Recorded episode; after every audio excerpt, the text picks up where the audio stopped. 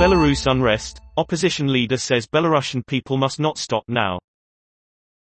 In an exclusive interview with the BBC, the Belarusian opposition leader Svetlana Tikhanovskaya said the people must continue fighting.